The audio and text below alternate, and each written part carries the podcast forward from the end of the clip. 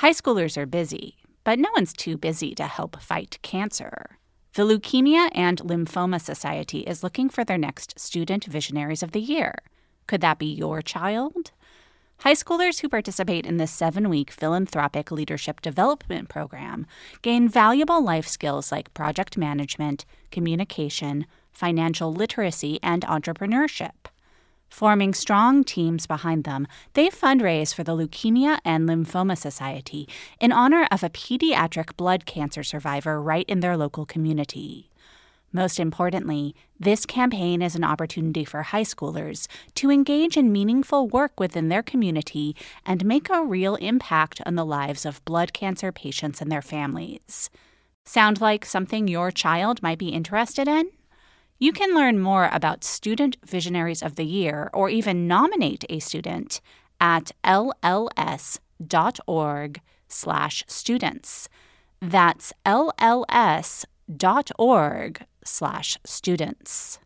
This episode is brought to you by Progressive Insurance. Whether you love true crime or comedy, celebrity interviews or news, you call the shots on what's in your podcast queue. And guess what? Now you can call them on your auto insurance too with the Name Your Price tool from Progressive. It works just the way it sounds. You tell Progressive how much you want to pay for car insurance, and they'll show you coverage options that fit your budget. Get your quote today at progressive.com to join the over 28 million drivers who trust Progressive. Progressive Casualty Insurance Company and Affiliates. Price and coverage match limited by state law. You A kiss is just a kiss. A sigh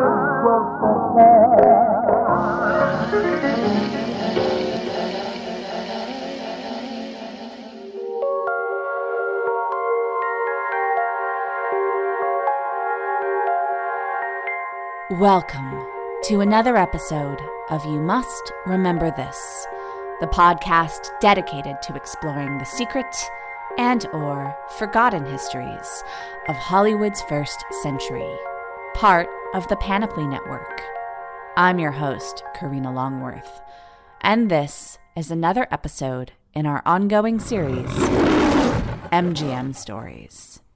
Every episode in this season was inspired by a suggestion made by our listeners on our forum, which you can find at youmust.remember.this.podcast.com. Listener Rory P. writes I'd love to see an episode detailing the tragic love triangle between Robert Walker, Jennifer Jones, and David O. Selznick.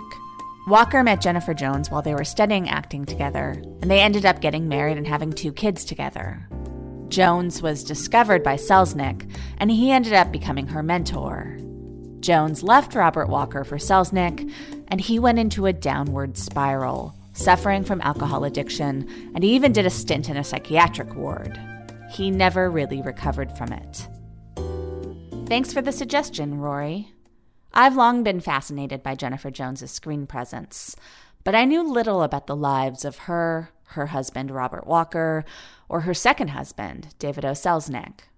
In trying to research just this love triangle per Rory's request, I became swept away by the saga of Selznick, whose first wife was Irene Mayer Selznick, the daughter of Louis B. Mayer. When I started writing, I realized that in order to understand Jones's relationship to Walker and Selznick, we first have to talk about Selznick, one of 20th century Hollywood's most incredible, creative, destructive characters, and his relationships with both Irene Mayer and her father, and the path he cut through MGM, RKO, and Paramount before establishing his own elite independent studio, something no one else had managed or even really dared to try in the 1930s. In order to understand why Selznick threw away his life for Jones and put all of his eggs in the basket of her stardom, we have to understand what it was he was throwing away, what he had already achieved, and what he lost. So, this is going to be a two parter. Today, we'll talk about Selznick's rise through Hollywood from the 1920s through the early 1940s, his courtship and marriage of Irene Mayer, his relationship with Louis B. Mayer, and the film that he always knew would make it into the headline of his obituary Gone with the Wind. Join us, won't you, for part one of the story of David O. Selznick.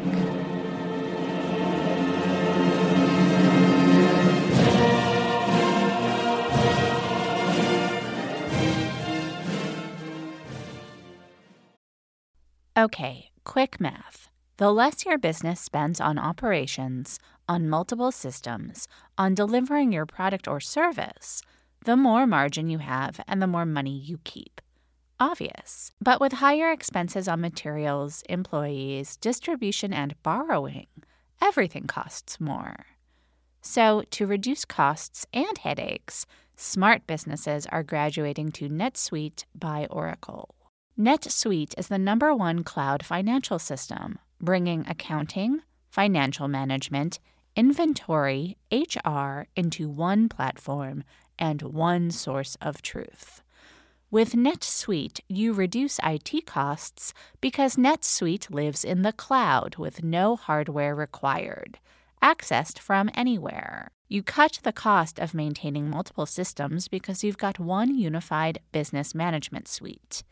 And you're improving efficiency by bringing all your major business processes into one platform, slashing manual tasks and errors. Over 37,000 companies have already made the move. So do the math. See how you'll profit with NetSuite. Backed by popular demand, NetSuite has extended its one of a kind flexible financing program for a few more weeks. Head to netsuite.com slash remember. netsuite.com slash remember. netsuite.com slash remember.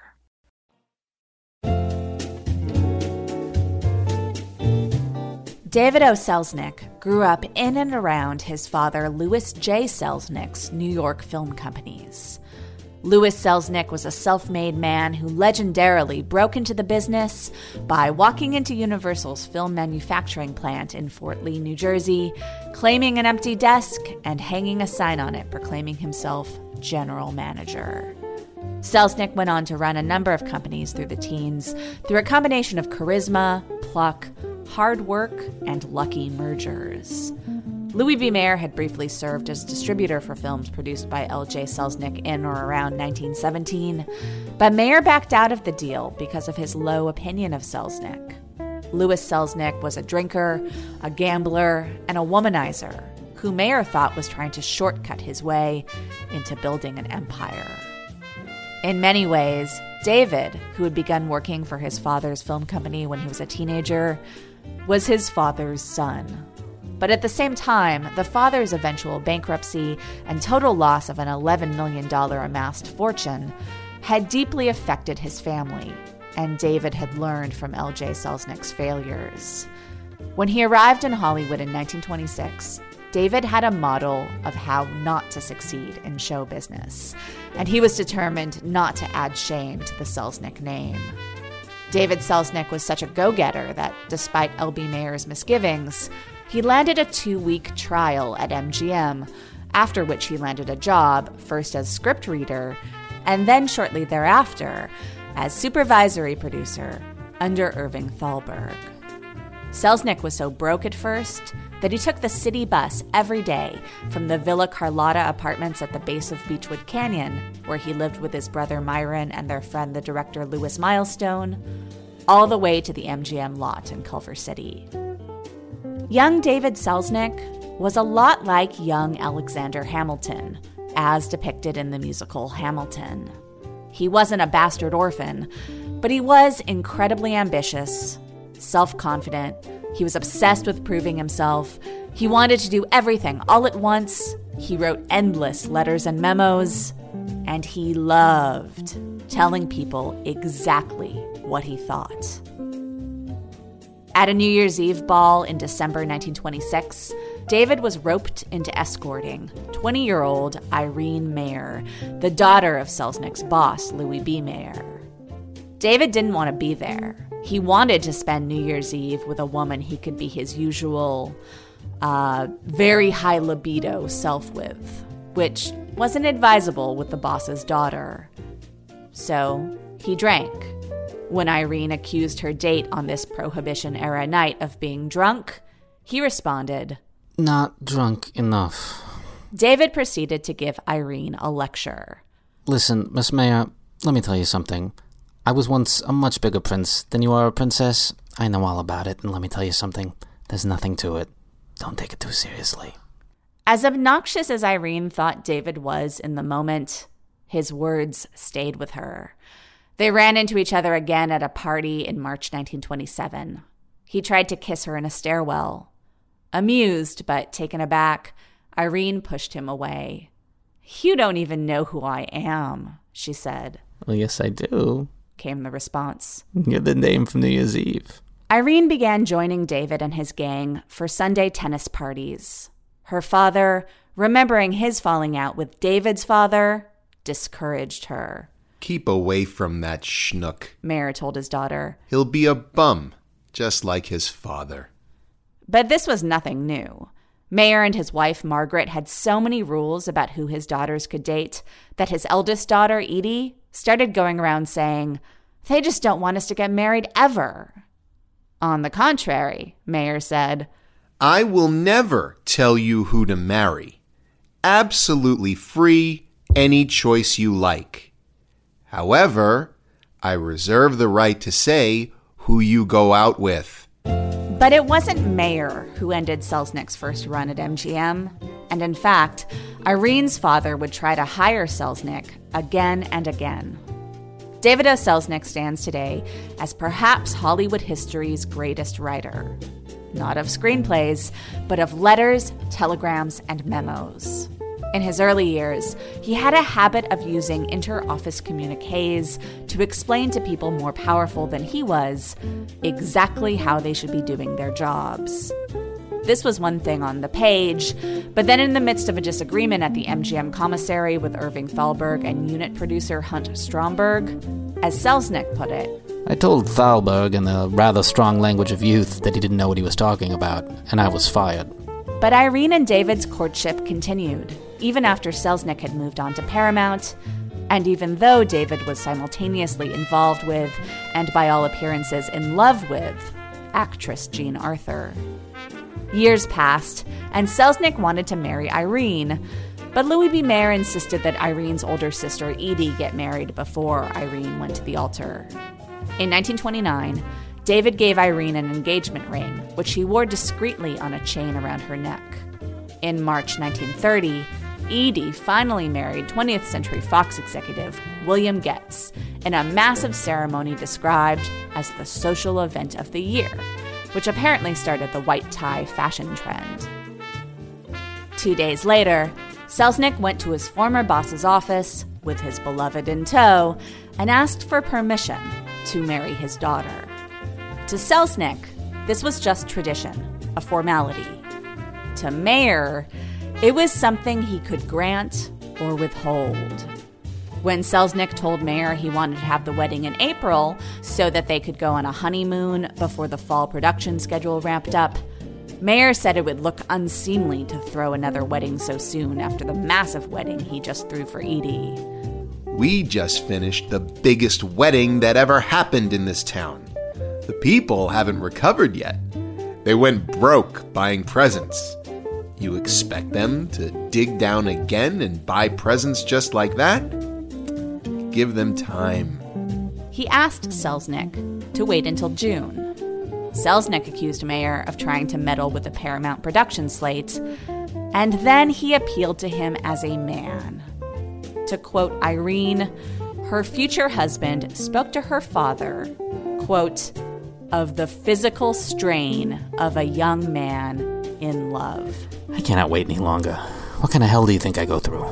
Eventually, David stormed out, and he and Irene were married on April 29th, 1930. The ceremony started 45 minutes late because Mayer had insisted on a private conference with Selznick before things could get started. Finally, Mayer emerged and said to Irene, You may start the wedding.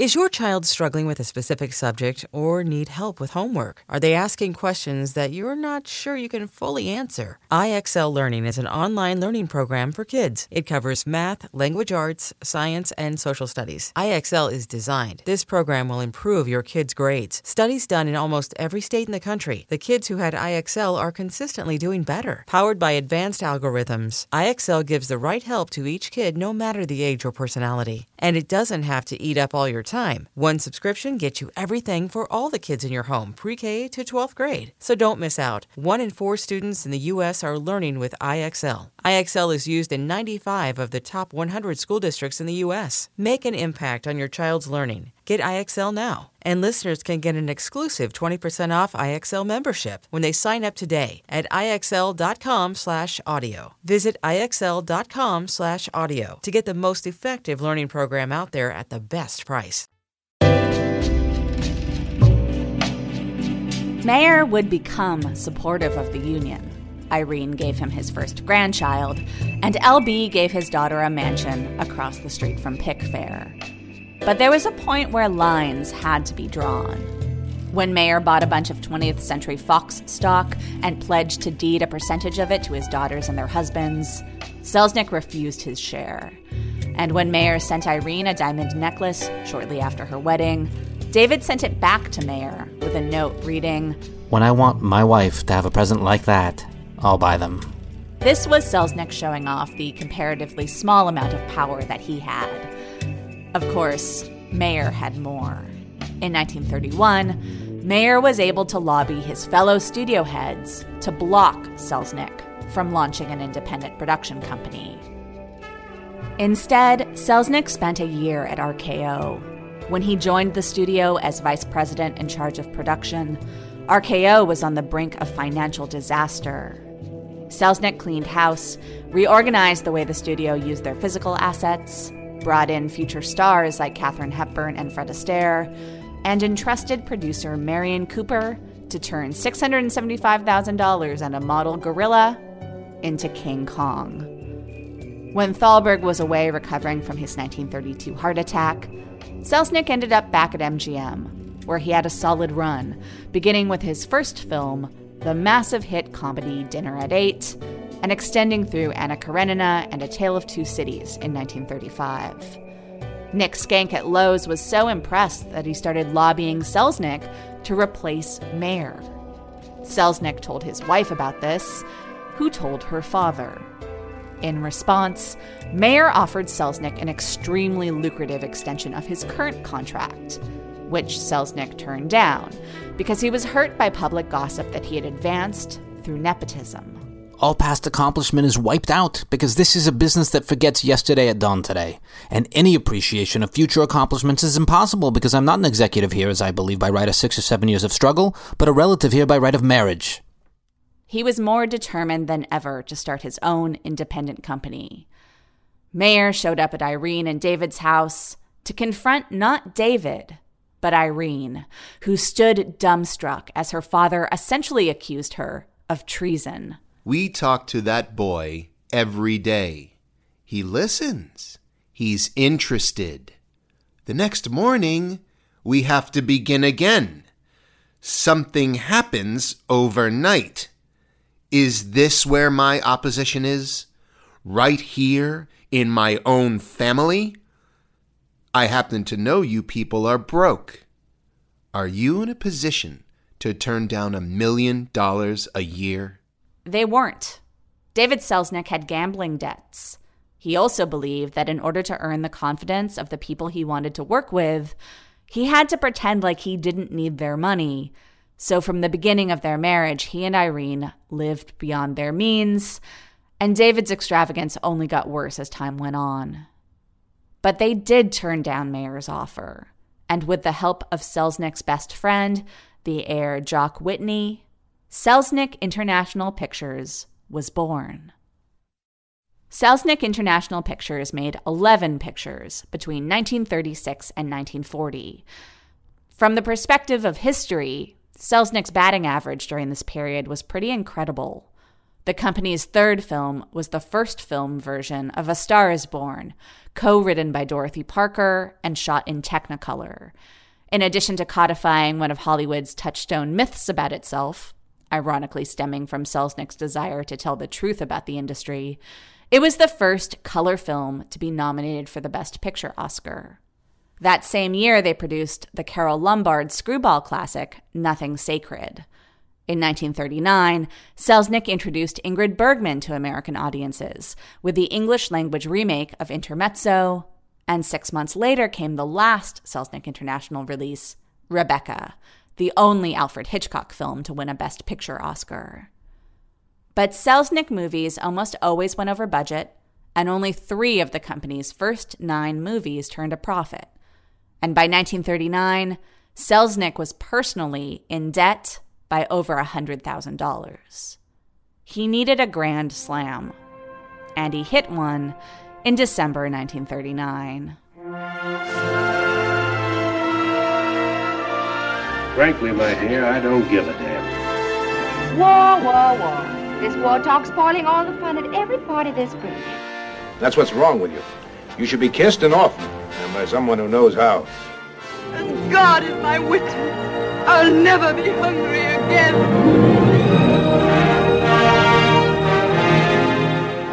David O. Selznick produced the highest grossing film of all time because MGM turned it down. There are a couple of different stories about this.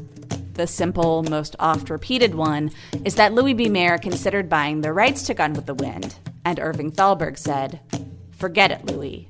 No Civil War picture ever made a nickel. I'm not sure I believe this anecdote because at that time, Birth of a Nation was considered the biggest hit Hollywood ever produced. And also, this would have had to have happened in 1935 or 1936, and Mayer wasn't exactly jumping to take Thalberg's advice at that point. I'm more inclined to believe the story that has William Fadiman, who worked in the MGM New York office, getting his hands on the unedited manuscript of Margaret Mitchell's soon to be best selling novel, then calling Mayer and asking if he could buy it. Because he knew the movie would cost an enormous amount of money to make, Mayer told Fadiman that he had to get the okay from corporate chief Nick Schenck. Schenck had a cold, so Fadiman went to his house in Long Island and pitched him the story of Scarlett O'Hara and Rhett Butler.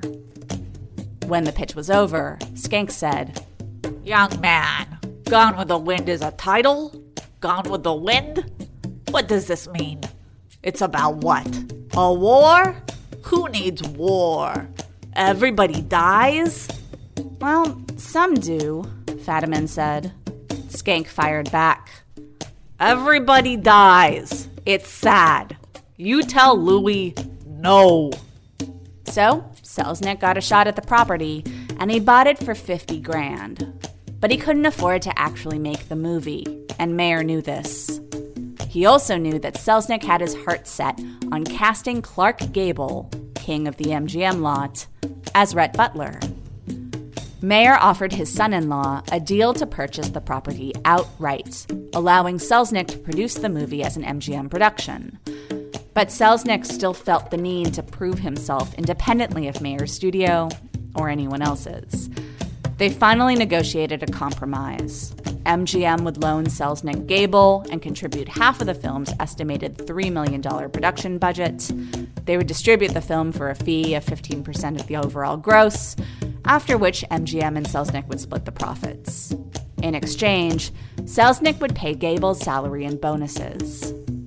Mayer tried to get Selznick to agree to hire W.S. Van Dyke, notorious in the industry for his efficiency, as director. But Selznick knew that when it came to Van Dyke, efficiency meant pretty much printing the first take every time, as long as the actors more or less remembered their lines and the set remained standing.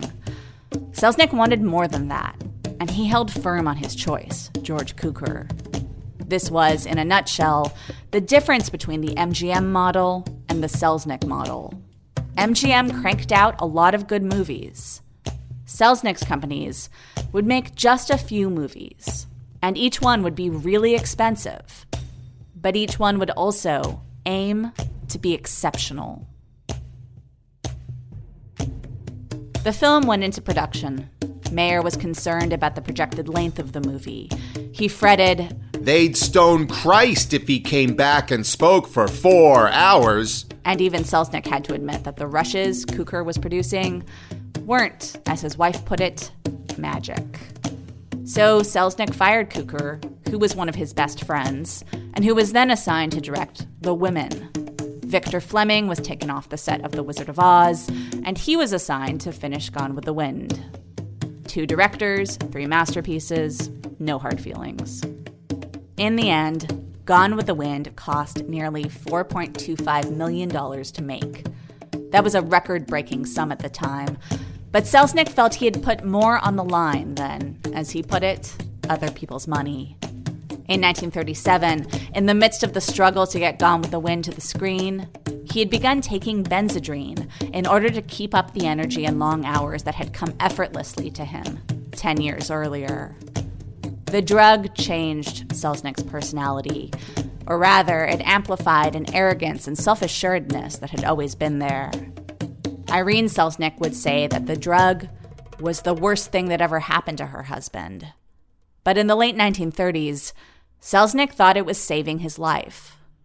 It was certainly the only defense he had against the never ending onslaught of Gone with the Wind's production. As he wrote in a letter to Nick Schenck before the film's release This picture has done so much to me physically and has robbed me of so much, including my entire personal life, for so long that my feelings about it go beyond mere commercial conviction and are on the highly emotional side. I've taken a terrible beating from the industry and the press and even the public for about three years. No matter how well the picture finally does, it will always be questionable as to whether it has been worth what I put myself through and my associates and employees through.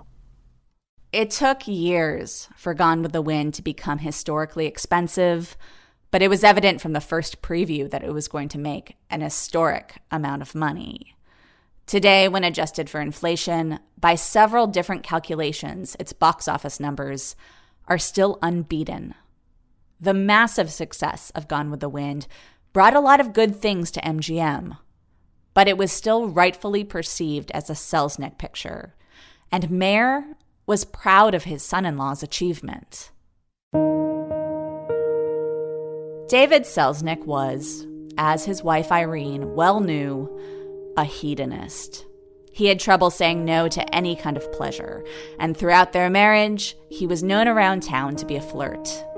Secretaries reported frequently overhearing the telltale sound of Selznick chasing actresses around his desk. Irene once caught him trying to kiss Loretta Young at a party, and she knew he had some kind of obsession with Joan Fontaine, the star of Rebecca. Another of his contract stars, Shirley Temple, reported that on her 17th birthday, Selznick made a pass and issued a warning. Shirley, if you hold out, you could be loaned out. For years, Irene had felt widowed by Gone with the Wind. But in August of 1939, the Selznick marriage was healthy enough that after attending a preview of The Wizard of Oz without her, David wrote his wife a note which began as a summary of the day's business and concluded as a love letter. Nine years into their marriage, Selznick wrote I've been thinking of you, and I've decided to marry you, if you'll have me. I'm a little middle aged, to be sure. I have a hammer toe and I run into things. I'm ex arrogant and once wanted to be a big shot. I snore loudly, drink exuberantly, cuddle, i.e., snuggle expansively, work excessively, play enthusiastically, and my future is drawing to a close. But I'm tall and Jewish and I do love you. And I do mean you. But something happened on Oscar night in February 1940 that would point to things to come. Irene and David hosted a pre ceremony cocktail party at their house in Beverly Hills. When it was time to leave for the ceremony, David got in a limo with Clark Gable and Vivien Leigh and left Irene at their house without saying goodbye, without any plan for meeting up at the ceremony. The last host standing, Irene had to wait for the last guest to leave in their car.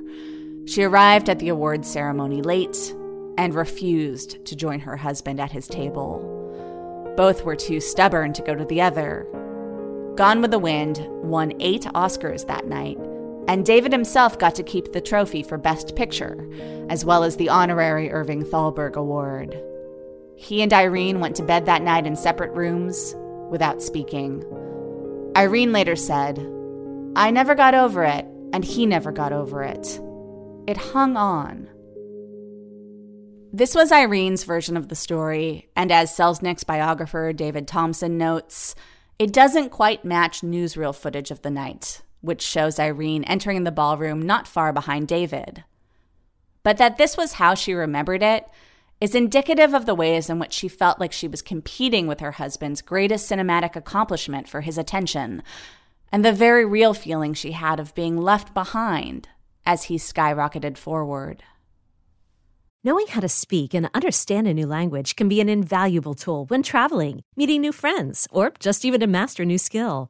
But it's not always simple when you're bogged down by textbooks and structured classes. That's why so many people trust Rosetta Stone. Rosetta Stone is the most trusted language learning program, available on desktop or as an app. It truly immerses you in the language you want to learn, like Spanish, French, Italian, Chinese, and more. You won't just be studying English translations. The Rosetta Stone intuitive process helps you pick up a language naturally, first with words, then phrases, then sentences. Don't put off learning that language. There's no better time than right now to get started. For a very limited time, listeners can get Rosetta Stone's lifetime membership for 50% off. Visit rosettastone.com slash rs10. That's 50% off unlimited access to 25 language courses for the rest of your life. Redeem your 50% off at rosettastone.com slash rs10 today. Irene maybe knew on Oscar night that she was pregnant. In late March or early April, not more than nine months after David had written her that sweet proposal note, Irene aborted what would have been their third child. When she had told David that she was pregnant, he had said to her, You must be mistaken. As Irene later put it, when I tentatively suggested an abortion, he didn't demur. After the triumph of Gone with the Wind, Selznick was exhausted and still basically broke. He liquidated Selznick International Pictures in exchange for personal financial security and in order to buy himself some time to start a new company called David O. Selznick Productions. He brought into the new company assets in the form of performers he had under contract, including Joan Fontaine, Vivien Leigh, and Ingrid Bergman. After marrying Laurence Olivier, Leigh was essentially refusing to work. But Ingrid Bergman was a workaholic, and while Selznick was in between production companies, he made a tidy income just on loaning Bergman out to other producers. Selznick would have happily pulled the same trick on Joan Fontaine, but he believed that Fontaine had intentionally made herself so difficult to work with that no one wanted to borrow her. So, by mid 1941, when Selznick walked into a New York casting office, he may well have been looking for a beautiful actress who, like Bergman, wanted to work, but who, unlike Fontaine and Leigh, was also happy to allow Selznick to tell her what to do. And we'll tell that story next week. Thanks for listening to You Must Remember This. Today's episode was written, narrated, and produced by Karina Longworth. That's me. Our editor is Henry Molofsky, and our research intern is Ali Gemmel. We had two very special guests on the podcast this week who we'd like to thank. Adam Goldberg played David O. Selznick, and Craig Mazin returned to the show as Louis B. Mayer. You must remember this is part of the Panoply Network. You can find the whole lineup of Panoply podcasts at itunes.com slash panoply. One Panoply show you should check out is Little Gold Men, the award season podcast from Vanity Fair. I will be on Little Gold Men later this week talking about the David Selznick saga, and I'll give a sneak preview of the second half of this story, in which Selznick ruins his marriage and threatens his career by falling in love with his personal Galatea. Find it by going to iTunes and searching for Little Gold Men. If you like You Must Remember This, you can find us on iTunes too. And subscribing, rating, and reviewing the show there helps new people find our show, as does tweeting about it. Our handle on Twitter is at Remember This Pod. And don't forget that at our website, you must remember You can find more information about this episode and other episodes, including show notes with information about our sources, because you can't put footnotes on audio. We'll be back next week with another tale from the secret and or forgotten histories of Hollywood's first century. Join us then, won't you? Good night. Okay, one more thing. Why do you assume you're the smartest in the room? Why do you assume you're the smartest in the room? Why do you assume you're the smartest in the room? Soon that attitude may be your doom. Why do you write like you're running out of time? Write day and night like you're running out of time. Every day you fight like you're running out of time. Keep on fighting in the meantime. Non-stop. Corruption such an